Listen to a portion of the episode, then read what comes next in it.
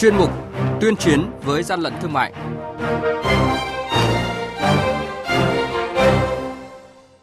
Thưa quý vị và các bạn, 6 tháng đầu năm nay, cơ quan chức năng, lực lượng liên ngành về an toàn thực phẩm thành phố Hà Nội đã xử lý nhiều vụ việc vi phạm về nhãn hiệu trong lĩnh vực thực phẩm, nhái thương hiệu nổi tiếng đã được bảo hộ, trong đó có thương hiệu kem Tràng Tiền 35.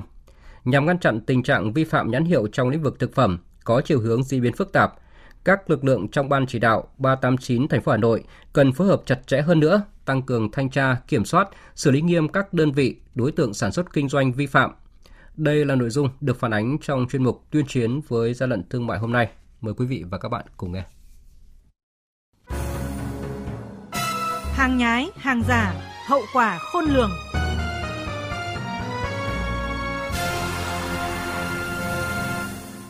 Thời gian qua, đã có không ít cơ sở sản xuất hàng hóa mang dấu hiệu xâm phạm bản quyền đối với nhãn hiệu kem Tràng Tiền 35 bị lực lượng chức năng phát hiện. Những cơ sở này đã bị đình chỉ sản xuất, buộc phải tiêu hủy hàng chục nghìn que kem. Đáng chú ý, có cơ sở đã tái vi phạm lần 2. Ghi nhận thực tế ngay tại phố Tràng Tiền, quận Hoàn Kiếm, thành phố Hà Nội cho thấy, chỉ cách công ty cổ phần phát triển thương mại Tràng Tiền 35, trụ sở chính của nhãn hiệu kem Tràng Tiền, vài bước chân đã thấy san sát những điểm bán kem được giới thiệu là kem Tràng Tiền.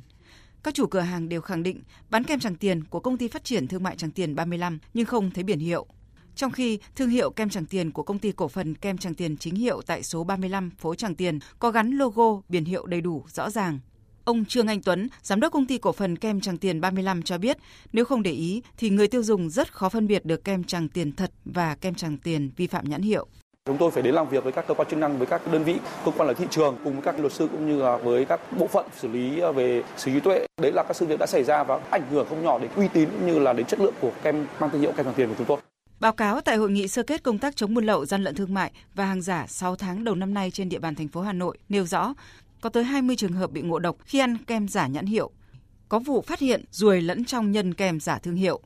Vụ việc dùng 10 tấn sữa đặc đã hết hạn sử dụng để sản xuất kem nhái thương hiệu đã được bảo hộ. Dư luận xã hội và nhiều người tiêu dùng giật mình và lo lắng vì rất có thể đã ăn phải kem Tràng Tiền dởm.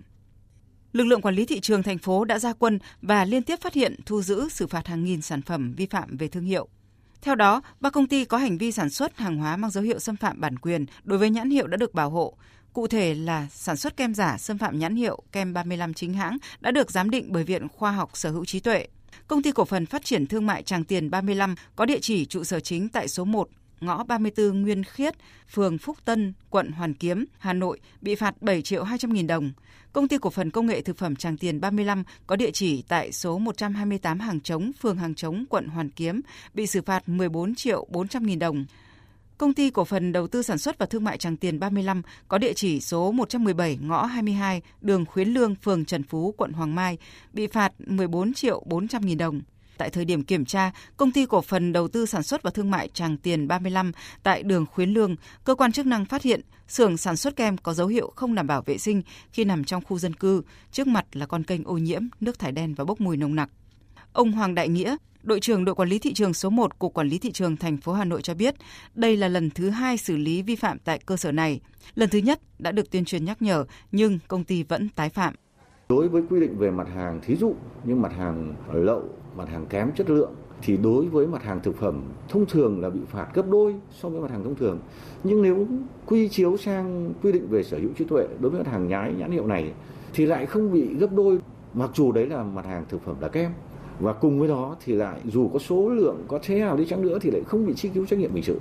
Ngoài quyết định xử phạt vi phạm hành chính, Cục Quản lý Thị trường Hà Nội còn đình chỉ hoạt động kinh doanh hàng hóa dịch vụ vi phạm 2 tháng tại 3 công ty vi phạm và buộc tiêu hủy hàng nghìn que kem giả nhãn hiệu kem Tràng Tiền 35. Thực tế, sau khi bị xử phạt và buộc doanh nghiệp phải tiêu hủy các que kem giả thương hiệu, nhưng tại một số cửa hàng tạp hóa, hiện nay những hộp que kem giả nhãn hiệu này vẫn được bày bán ngang nhiên công khai cho người tiêu dùng.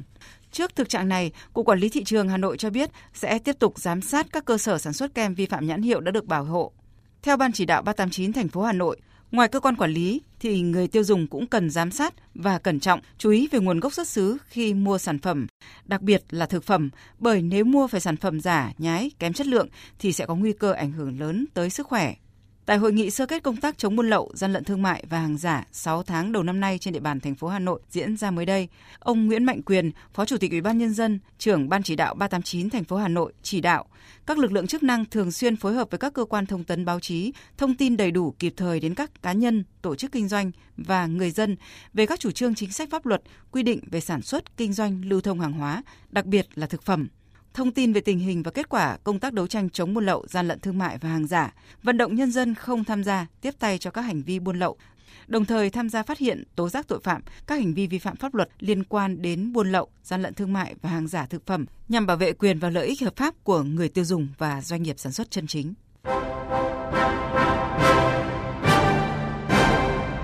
Chung tay chống hàng gian, hàng giả, bảo vệ người tiêu dùng.